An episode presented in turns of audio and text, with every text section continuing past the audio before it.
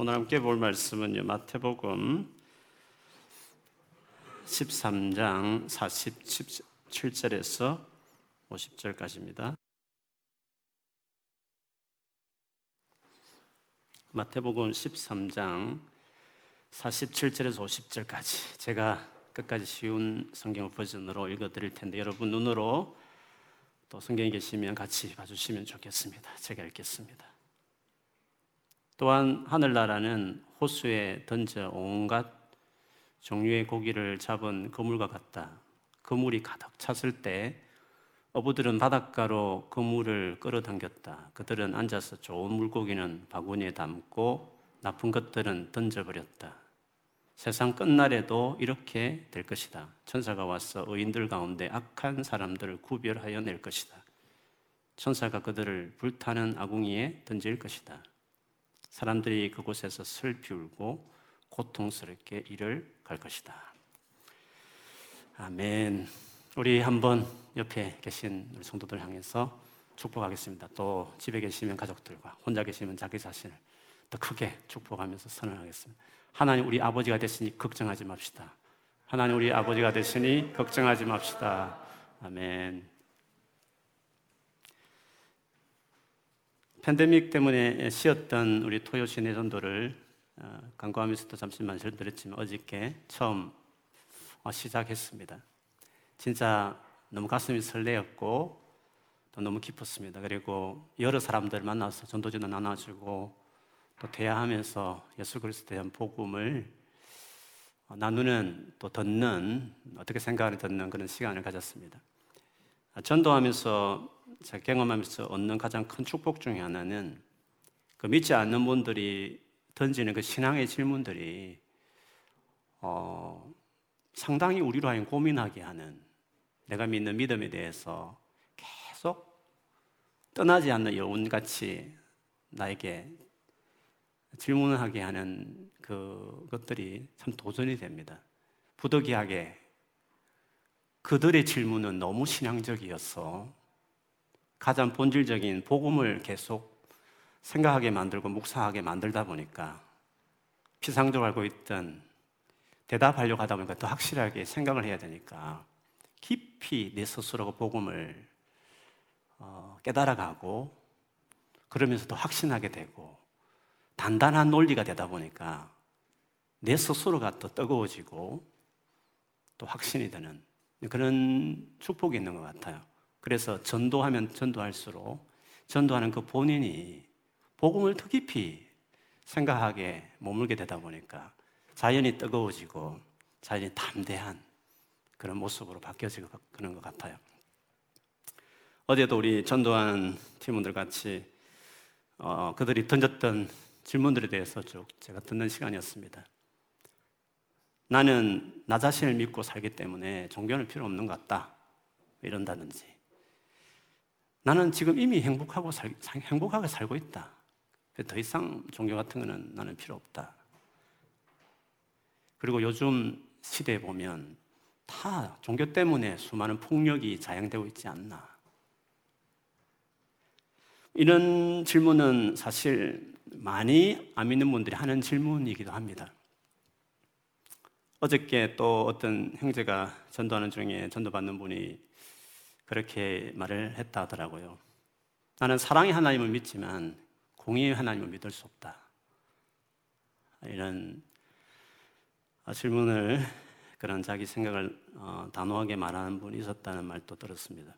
그런데 그 말이 되게 연초 많이 저에게도 같이 남았습니다. 내가 만일에 그 현장에서 안 믿는 분이 그렇게 말을 했을 때 그 사람이 이해할 수 있도록 그 사람이 뭔가 공감할 수 있는 말로서 내가 어떻게 믿는 사람이 아니라 안 믿는 분에게 어떻게 그것을 설명할 수 있을까 하나 제 스스로 이렇게 자문하면서 곰곰이 생각하는 어, 어제 오늘 시간을 보냈습니다. 아마 그렇게 말하는 그분의 취지는 그런 것 같아요. 공의와 사랑은 충돌한다. 사랑은 좋은데 공의는 너무 매정한 것 같아서 그런 하나님을 믿을 수 없다. 그런 어떤 생각 속에 그런 말을 하지 않았을까 싶습니다. 그런 선입견을 가진 분에게 우리가 할 수 있는 것은 공의가 사랑이라는 것을 설명하는 것이 옳겠다 이런 생각을 개인적으로 하면서 만일에 그런 의도를 가진 분이었으면 저는 이렇게 말해 주어지 않았을까 하는 생각을 좀 하게 되었습니다. 공의는 약자들을 위한 최고의 사랑이다. 만일 공의를 실현하는 경찰, 재판정이 없다면 결국 돈과 권력을 갖고 있는 힘센 사람들이 세상을 자기 마음대로 다스리게 될 것이고 결국 가장 고통받는 사람은 약자들일 것입니다. 그래서 공의가 바로 설 때 힘없는 사람들은 그들도 보호를 받고 억울하게 피해를 보지 않기 때문에 공의는 또 다른 중요한 사랑이라고 할 수 있습니다. 그래서 공의로운 하나님이 우리가 믿어야 될 하나님이다. 이렇게 말해주고 싶다 이런 생각을 저 개인적으로 좀 하는 시간이었습니다. 여러분 이 세상의 많은 문제들을 한번 보십시오. 여러분이 일주일 살면서 여러분 삶에 경험하는 화나게 하는 일들 그리고 세상의 뉴스를 보면서 진짜 기분 나쁘고 마음 상하게 하는 화나게 하는 일들이 뭡니까? 다 공의가 제대로 실현되지 않았어. 어떻게 이렇게 할 수 있느냐고 말하는 그것 때문에 우리가 사실 그렇게 마음 먹지 않습니까? 어머니 그 공의롭게 하라고 법이 있음에도 불구하고 돈과 권력의 힘으로 혹은 유명한 변호사를 샀어 유죄될 것을 무죄로 아니면 저지른 범행에 비해 낮은 형량을 받게도 하니까요. 여러 가지 정황을 봤을 때 분명 죄를 지은 게 확실한데도 분명한 증거가 없어서 세상의 법은 제대로 처벌이 이루어지지 않는 경우도 많지 않습니까? 그래서 이 세상 그 어떤 나라도 공의가 제대로 시행되는 나라는 없습니다. 그래서 우리는 정말 공의가 제대로 실행되는 나라를 소망하고 있는 것입니다. 그런데 그런 나라가 이 세상에 존재할까? 그런 나라가. 유일하게 하나 있습니다. 바로 예수님 오신 이후로 이 땅에 시작된 하나님 나라가 바로 그런 나라라는 것입니다. 우리는 지금까지 예수님께서 이 나라가 어떤 나라인지를 이해하기 쉽게 비유로 몇 가지 설명을 하시면서 하나님 나라 여러 가지 측면들을 설명해 오셨죠. 오늘 우리가 읽었던 이 본문의 말씀은 하나님 나라에 대한 마지막 설명입니다. 예수님께서 하나님 나라 하늘나라는 호수에 던져 온갖 종류의 고기를 잡은 거물과 같다. 호수에 던져 많은 물고기를 낚은 거물에다가 하나님 나라를 비교했습니다. 좀 더 그 의미를 설명하시기를 그 당시에 갈릴리라는 여러분 이스라엘에 큰 호수가 있었지 않습니까? 너무 크다 보니까 바다라고 일컬어질 만큼 컸습니다. 자연히 그 갈릴리 호수를 두고 많은 어부들이 생계를 이어가고 있었죠. 고기를 잡는 방식 중에 두 배가 양쪽으로 간격을 두고 그때 거물을 양쪽에 잡고 바닥을 쏙 끌어서 그 사이에 있는 모든 물고기를 다 몰아서 해변가로 결국 거물을 유인해서 고기를 잡는 것이죠. 어떤 경우에는 그물 하나는 해변가에 두고 배 한 척이 바닷가에 그물을 간격을 두어서 그 배가 돌면서 그런 식으로 고기를 잡는다고도 합니다. 그런 식으로 고기를 어부가 잡으면 어떻겠습니까? 그 그물 안에는 모든 종류의 각종 고기들이 아마 다 들어있었겠죠. 그래서 그 그물 안에 있는 많은 종류의 고기들을 어부가 해변가에서 이제 고르는 것입니다. 썰만하고 돈이 될 것 같고 괜찮은 고기는 오늘 본문처럼 바구니에다 넣고 그렇지 않는 것은 다 던져버린다. 이것이 예수님이 지금 거물 비유를 통해서 하신 말씀이었습니다. 그러면 이, 비무, 이 비유를 통해서 하나님 나라의 어떠한 부분을 예수님이 지금 말씀하시려고 했을까요? 비유의 마지막인 만큼 하나님 나라의 마지막 부분, 이 땅에 시작된 하나님 나라의 마지막 부분을 아마 이 비유를 통해서 결국 설명하는 것이었을 것입니다. 그것을 주님은 또 풀어주셨습니다. 하나님 나라는 세상 끝날에 천사를 통해서 의인들 가운데 악한 사람들을 구별하여 내서 그들을 불탄 아궁이에 던지게 된다. 이게 이 땅에 시작된 하나의 나라의 끝이다라고 말씀하셨습니다. 그들은 그곳에서 슬피 울며 고통스럽게 이를 갈면서 영원히 그 죄값을 치르게 될 것이라고 말씀하셨습니다. 결국 앞으로 이 땅에 유일하게 남게 될 하나의 나라, 하늘, 하늘나라, 하나님 나라는 우리가 이 세상 사는 동안 어떤 나라에도 경험하지 못했던 그렇기 때문에 늘 소망하며 살아왔던 공의가 완전하게 실현되는 나라가 이루어질게 된다는 것이죠. 사람은 무슨 죄에 대해서 심판을 해도 마음의 동기까지 볼 수 없기 때문에 사실 정확한 판단이라 할 수 없고 증거물이 없으면 아무리 심중에 죄인이라는 100% 확신이 있어도 처벌을 할 수 없고 설사 증거가 있어도 돈으로 유명한 변호사를 써서 재판 결과를 뒤바꿀 수도 있는 거 아니겠습니까? 그러나 하나님 나라는 절대 그렇게 할 수 없는 나라인 것입니다. 가장 정확하고 확실하고 공정하게 재판하는 나라라는 것입니다. 이 심판에 대한 많은 구절 중에 고린도전서 4장 4절과 5절에 보면 바울이 이 하나님의 심판에 대한 생각 때문에 그가 어떻게 살았는지를 그의 고백과 함께 그 심판을 이렇게 설명했습니다. 나는 양심에 그리끼는 것이 없습니다. 그러나 이런 일로 내가 어렵게 된 것은 아닙니다. 나를 심판하시는 분은 주님이십니다. 그러므로 여러분은 주님께서 오실 때까지는 아무것도 미리 심판하지 마십시오. 주님께서는 어둠 속에 감추인 것들을 훤히 나타내시며 마음 속에 생각을 드러내실 것입니다. 그때 사람마다 하나님부터 칭찬을 받을 것입니다. 하나님은 마음의 생각까지 다 드러내어서 정확하게 심판할 거다.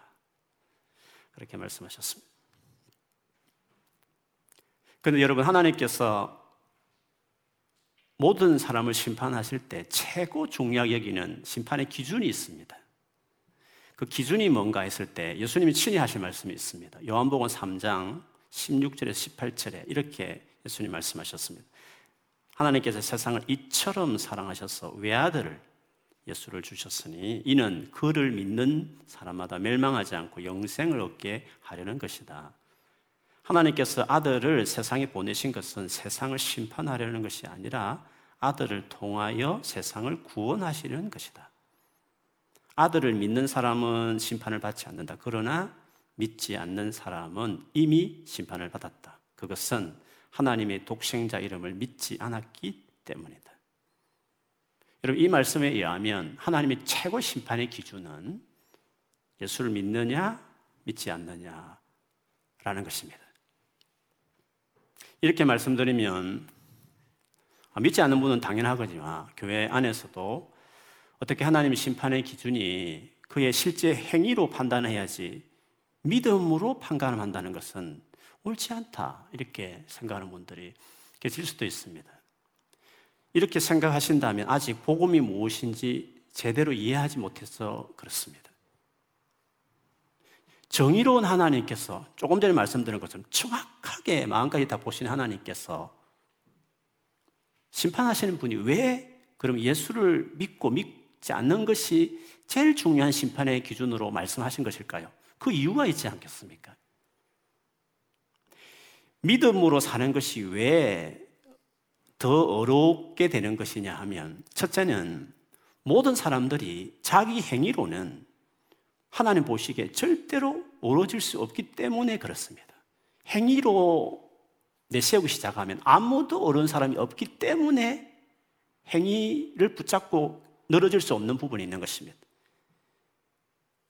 그러니까 열심히 노력해서 우리 보기에 정말 어렵게 산다고 하지만 완전하신 하나님의 눈에 보면 보시기에는 더러운 옷처럼 보인다고 말씀하셨습니다. 여러분 비행기를 타고 높은 산골 올라가면 수백 층의 빌딩이나 1층짜리 단층 집이나 그게 그겁니다. 그래서 대단히 우리 중에 착해 보이는 사람도 출발선이 많이 달랐다면 그 착하게 보이는 사람도 예를 들면 태어날 때부터 부모를 잃고 수많은 사람들로부터 고통을 당하며 어두운 뒷골목에서 살았다면 지금 가장 손가락질 받는 마약 사범이나 깡패 집단의 한 사람이 될 수도 있는 것입니다. 또, 뭐, 이, 이런 환경을 두고 말하지 않더라도 모든 사람은 하나님을 떠난 이유로, 창조하신 하나님을 떠난 이유로 우리 마음이 심각하게 훼손이 되어서 하나님을 만족시킬 만큼, 아니, 자기 스스로 자기가 만족할 만큼 선을 행하는 수 있는 사람은 아무도 없다는 것입니다. 더구나 하나님께서 만일 우리의 마음의 동기와 생각까지 고려해서 심판하신다면 아무도 살아남을 사람은 없습니다. 그래서 우리의 행위에 근거한 심판을 하나님이 우리를 위해서 하실 수 없는 것이고 하지 않는 것이 우리에게 좋은 것입니다. 우리 생각에 이르기까지 잘못되게 살아온 우리를 위해서 하나님은 우리 죄를 대신해서 하나님의 공의로운 심판을 받으셔서 십자가에 우리의 모든 죄에 대한 형벌을 지불하시고 돌아가신 그 하나님 아들 예수를 믿는 것만이 심판받지 않는 제대로 공의가 이루어진 유일한 길이 되기 때문에 예수를 믿는 것이 그만큼 공의와 관련되어 있는 중요한 일이고 예수를 믿는 것이 심판받고 안 받고의 기준이 될 수 있는 것이죠. 뿐만 아니라 두 번째 이유는 우리가 예수를 믿으면 시, 실제로 우리들이 죄에서 벗어나 어려운 사람으로 변화되어 가기 때문에 그렇습니다. 무슨 말이냐? 우리가 예수를 믿으면 나의 모든 죄를 용서받는 것뿐만 아니라 실제로 그 죄를 지치하는 인격으로 변화되어 가는 능력이 그 믿는 사람에게 있기 때문에 그런 거죠. 어느 정도 사람이 달라질 수 있냐? 예수를 믿으면 정말. 그것은 우리가 이미 오랫도록 살펴왔던 산상수훈의 가르침에 예수를 믿는 제자가 어느 정도 바뀔지를 여러 가지 예로 말씀을 하셨습니다. 기억하실지 모르겠지만 말 한마디도 상처 주지 않으려고 하고 그리고 심지어 마음에 상처를 주지 않으려고 감정적으로도 그렇게 하고 억지로 오리를 가자고 하고 속옷을 빼앗으려 하는 자들을 상대해서 오리가 아닌 심리를 가지고 속옷뿐만 아니라 그도까지 선뜻 내어 줄 만큼 급진적인 사랑을 실천하는 사람이 되고 심지어 원수까지 사랑하는 하나님의 인격을 가진 자로 변화되어 갈 것이다. 주님이 말씀하셨습니다. 예수를 믿으면. 그래서 예수를 믿는 것이 이 정도기 때문에 예수를 믿고 안 믿고가 하나님의 가장 중요한 심판의 기준이 되는 것입니다. 그래서 하나님 보시기에 의인으로 사느냐, 죄인으로 사느냐는 얼마나 제대로 예수님을 믿었느냐에 달려 있는 것입니다. 이건 얼마나 종교적인 생활을 했느냐를 말하는 것이 아닙니다. 얼마나 마음을 다해 예수 그리스도를 의지하고 순종하며 살았느냐를 말하는 것입니다. 그것이 의의 기준이 된다는 확연한 예는 예수님께서 드신 성전에 올라가 두, 기도하는 두 사람의 예를 통해서 비유를 통해서 말씀하셨습니다. 한 사람은 바리새인이고 한 사람은 세리였죠. 누가복음 18장 9절 14절에 의하면 이 바리새인은 하나님 앞에 기도하기를 이렇게 했습니다. 하나님 감사합니다. 나는 남의 것을 빼앗는 자나 불의한 자나 간음하는 자와 같은 다른 사람들과 같지 않으며 무슨 말이죠? 남의 것을 빼앗지도 불의하지도 간음하는 자와 같지 않았다. 이 세리와도 같지 않았다. 윤리적으로 사회적으로 정말 도덕적으로 깨끗하게 살았다라고 말을 했습니다. 이어서 보면 나는 일회에 즉 일주일에 두 번씩 금식하고 내 모든 소독의 11조를 바칩니다. 정말 신앙적인 활동에 열심히 했던 사람입니다. 한번 생각해 보십시오. 사회적으로 깨끗하게 바르게 살았습니다. 그리고 열심히 어떤 교회라는 이 커뮤니티에 뭔가 최선을 다했다 칩시다. 그럼 우리가 보기에, 사람으로 보기에 정말 어려운 건 아니겠습니까?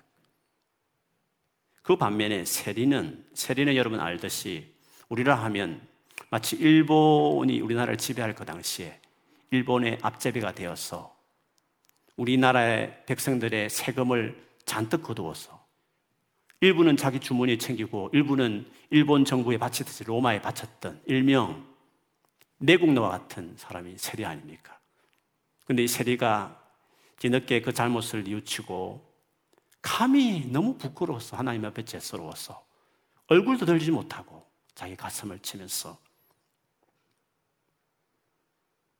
아 하나님 이 죄인에게 자비를 베풀어 주십시오. 라고 기도했다는 것입니다. 결론적으로 예수님께서 이 두 사람 인간적으로 볼 때 누가 더 어렵습니까? 윤리적으로 볼 때. 신앙적인 어떤 기준을 봤을 때 누가 더 어렵냐는 것입니다. 그런데 주님이 결론적으로 뭐라 말했습니까? 나는 너희에게 말한다. 어렵 다는 인정을 받고서 자기 집으로 내려간 사람은 저 바리새파 사람이 아니라 이 셀이다 예수님에게 있어서 어렵다는 기준이 도대체 뭘까요? 무엇을 보고 주님 어렵다, 악하다를 기준을 삼을까요? 윤리적인 개념, 종교적인 어떤 열심 그 이상의 더 중요한 개념이 있는 것입니다. 그게 뭐죠?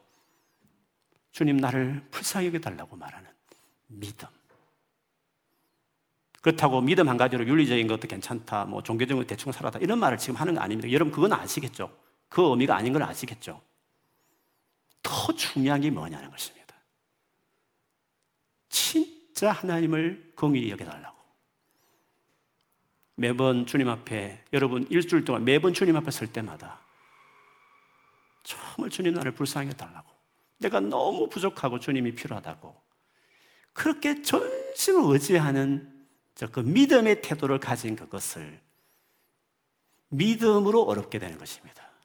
그 믿는 그 태도를 보고 너는 어렵다 내 앞에서 너는 단층집이지만 너보다 훨씬 높은 몇백 층 집처럼 인간적으로 어렵게 사는 사람이 있지만 내가 보기에 더 마음이 가고 어렵게 여기는 아니 앞으로 더 바리새인보다 더 어려우실 내 제자가 될 수 있는 가능성이 있는 사람은 출발선은 지금 너는 세리같이 손깍지 당할 사람이지만 나를 그렇게 믿는 너는 나중에 다 추격했어 추적했어 이 바리새보다도 훨씬 더 나은 어를 실천하는 실질적으로 그렇게 만들게 하는 네가 믿음을 가졌기 때문에 네가 더 내 보기에 어렵다. 출발선은 그렇지 않지만 결과로 가면 네가 더 어려워질 것을 보시고 믿음은 그런 능력이 있기 때문에 그래서 주님을 이렇게 갈망하고 의지하는 이 태도가 주님은 어렵냐 어렵지 않느냐를 기준 삼을 때 제일 중요한 기준을 본다는 거. 여러분 그걸 알아야 됩니다. 교회 오래 다니면요 죄 그렇게 안 짓습니다. 그렇지 않습니까? 교회를 그래도 성실히 다니는 사람은 그렇게 뭐 죄를 많이 짓지 않습니다. 그리고 뭐 종교적인 신앙적인 교회 열심히 도 합니다. 그런데 교회도 왔다 갔다 하고 막 세상에서 죄짓는 것 같고 막 뒤에서 수군거리고 그렇게 할 만한 사람일지라도 그가 오늘 세리처럼 간절하게 하나님 앞에 회개하면서 구하면 별로 제도 지지 않고 주일날 아무도 교회를 빠지지 않는 저와 여러분보다도 주님이 지금 이 순간에는 더 어렵다. 더 마음이 간다. 더 가까이 하고 싶다. 더 나의 것들을 이 삶에 채우고 싶다고 하실 수 있다. 심판의 기준이 뭔가에 대한 이 부분은 우리로 끊임없이 우리 자신을 돌아보게 하죠. 그래서 평생에 하나님 앞에서 하나님 법을 지키며 최선을 다해 살았던 사람. 그래서 흠잡을 데가 없을 만큼 율법에 하나님의 말씀을 지키며 살았던 그, 그 허를, 그 법을 해친다고 생각했기 때문에 어분을 갖고 스스로 나서서 교회를 박해하는 데까지 앞장섰던 바울이 부활하신 예수를 만난 다음에 믿음의 삶이 뭔지를 그가 깨달은 다음에 이전에 그가 추구했던 인간적으로 최선을 다해서 도덕적으로 종교적 열심을 살았던 이전의 삶과 예수를 만난 이후에 새롭게 바뀌어진 태도, 간절하게 주님을 애절하게 찾는 믿음으로 살아가는 그 태도를 비교하면서 그가 빌리포스 3장 6절 9절에 이렇게 설명했습니다. 열성으로는 교회를 박해한 사람이요 율법의 어로는 흠잡힐 데가 없는 사람이었습니다. 그러나 나는 내게 이루었던 것은 무엇이든지 그리스도 때문에 해로운 것으로 여기게 되었습니다. 그뿐 아니라 내 주 예수 그리스도를 아는 지식이 가장 고귀함으로 나는 그 밖의 모든 것을 해로 여깁니다. 나는 그리스도 때문에 모든 것을 잃었고 그 모든 것을 오물로 여깁니다. 나는 그리스도를 얻고 그리스도 안에 있는 사람으로 인정받으려고 합니다. 나는 율법에서 생기는 나 스스로의 의가 아니라 그리스도를 믿는 믿음으로 말미암아 오는 의, 곧 믿음에 근거하여 하나님에게서 오는 의를 얻으려고 합니다. 라고 말을 했습니다. 예수 그리스도를 믿는 믿음으로 말미암아 오는 의가 율법이요. 내가 열심히 뭔가 인간적인 노력을 다해서 남들보다 더 착하게 바르게 하는 그 흔잡일 데 없을 만큼 하는 그 자기 의지로 바르게 살아가는 것보다도 더 어렵다. 그것을 바울이 예수를 믿으니 위해 누구보다 열심히 자기 힘으로 바르게 살려 했던 그 각을 가진 바울이 예수를 믿는 의지하는 그 믿음이 훨씬 더 우리를 어렵게 한다. 아예 마음 송두리째 중심까지 다 바꿔낼 만큼 어렵게 주 앞에 세우는 것이 예수를 그 믿는 믿음 안에서 가능한 일이었다. 라고 그가 고백했습니다. 그래서 예수를 믿는 이것이 믿는 이 일이 언제나 주님을 갈망하고 주님을 찾는 이 주님을 그렇게 의지하는 그 태도가 우리에게 얼마나 중요하고 그것이 우리를 더 어렵게 하는 제일 중요한 우리의 조건, 하나님 앞에 가자 조건이라는 것을 알 수 있습니다. 여러분, 우리가 오늘 본문에 보듯이 우리가 들어가는 하나님 나라는요, 반드시 공의로운 심판이 이루어지는 나라. 사람의 마음의 생각과 동기까지 보고 심판하는 나라입니다. 이것은 비정상적인 세상을 살아가는 우리의 태도에 많은 영향을 미치죠. 첫째는 경건한 두려움으로 살아가게 합니다. 반드시 확연한 공의로운 심판을 내리는 나라라는 이것이 지금 우리가 들어간 나라요. 이 나라만 마지막에 남게 될 텐데 이런 나라라는 것을 아는 사람, 오늘 비유를 정말 믿는 사람이면 우리는 경건, 경건한 공포가 아니라 경건한 두려움으로 우리는 살아갈 수밖에 없습니다. 세상이 직장에 나의 동료가 내 주변의 친구들이 아무리 반칙을 쓰고 완전하지 않은 이 세상의 법망을 이리저리 피해 다니면서 자기 이익을 챙길지라도 우리는 보이지 않는 하나님 앞에 살아가고 내 안에 양심을 따라 하나님을 섬기며 살아가는 것입니다. 이 하나님 나라를 믿는 사람이면 그리고 그 나라에 들어간 시민이라고 정말 자기를 생각한다면 이렇게 완벽하게 정의가 공의가 실현된 나라를 정말 믿는 사람이면 우리는 비정상적인 세상에 살지만 남들과 다르게 살게 될 것입니다. 그리고 두 번째는 이 세상에 살 동안 공의롭게 돌아가지 않는 크고 작은 일들을 만날 때마다 마음 상해하고 억울하게 생각하지 않고 마지막 심판에 다 넘기며 삽니다. 왜요? 절대로 세상은 정상도 돌아가지 않는 일 더 많기 때문에. 만일에 그것을 일일이 반응하고 그것에 일일이 힘들어하기 시작하면 내 마음과 몸까지 상처를 입어서 발목이 묶인 것처럼 마땅히 내가 해야 될 일까지도 하지 않고 주저앉아 버릴 일들이 너무 많기 때문에 그렇습니다. 그렇게 하지 말고 우리는 가라지 비유에서 보듯이 우리 주님이 세상 끝날까지 비정상적인 세상 돌아가도록 마지막까지 심판을 보류하고 계시는 것을 알고 인내하며 살고 그걸 건너뛰면서 기분 나쁘지만 그것에 묶이지 않고 건너뛰며 살고 그렇지만 오늘 거물 비유에서 보듯이 반드시 세상 끝날에 각 사람 행위대로 동기까지 정확하게 심판하실 것이기 때문에 비정상적인 세상에서 그 완전한 심판을 생각하며 위로를 삼고 소망을 삼아 하나님의 뜻을 누가 알아주든지 알아주지 않든지 이 땅에서 보상을 받든지 보상이 이루어지지 않든지 관계없이 묵묵하게 내 갈 길을 가는 것입니다. 오늘 우리가 기억하고 믿어야 될 것은 우리가 들어가는 이 하나님 나라가 가장 공정하게 심판한 나라라는 것을 생각하며 감사해야 합니다. 우리는 그 나라를 받아는 것입니다. 그리고 그 나라를 머지않아 제같이 50 넘었으면 한 30년 정도 살면 들어갑니다. 제가 살아온 것보다도 조금만 더 살면 저는 이 나라에 바로 들어가서 그 나라를 경험하게 될 것입니다. 여러분도 저하고 나이 차이 별로 안 나니까 너무 힘들어하지 마시고 이 세상 나라의 방식대로 너무 눈치 보며 살지 마시고 여러분의 나라, 여러분이 정말 중요하게 받은 그 나라의 방식대로 살아가는 것입니다. 이 나라를 내가 들어 받았다. 이 나라가 내 나라다라는 사실에 대해서 비정상적인 나라 속에서 이 나라 시민다운 긍지와 감사가 있어야 되는 것이죠. 그리고 끝까지 그걸 믿고 당당하게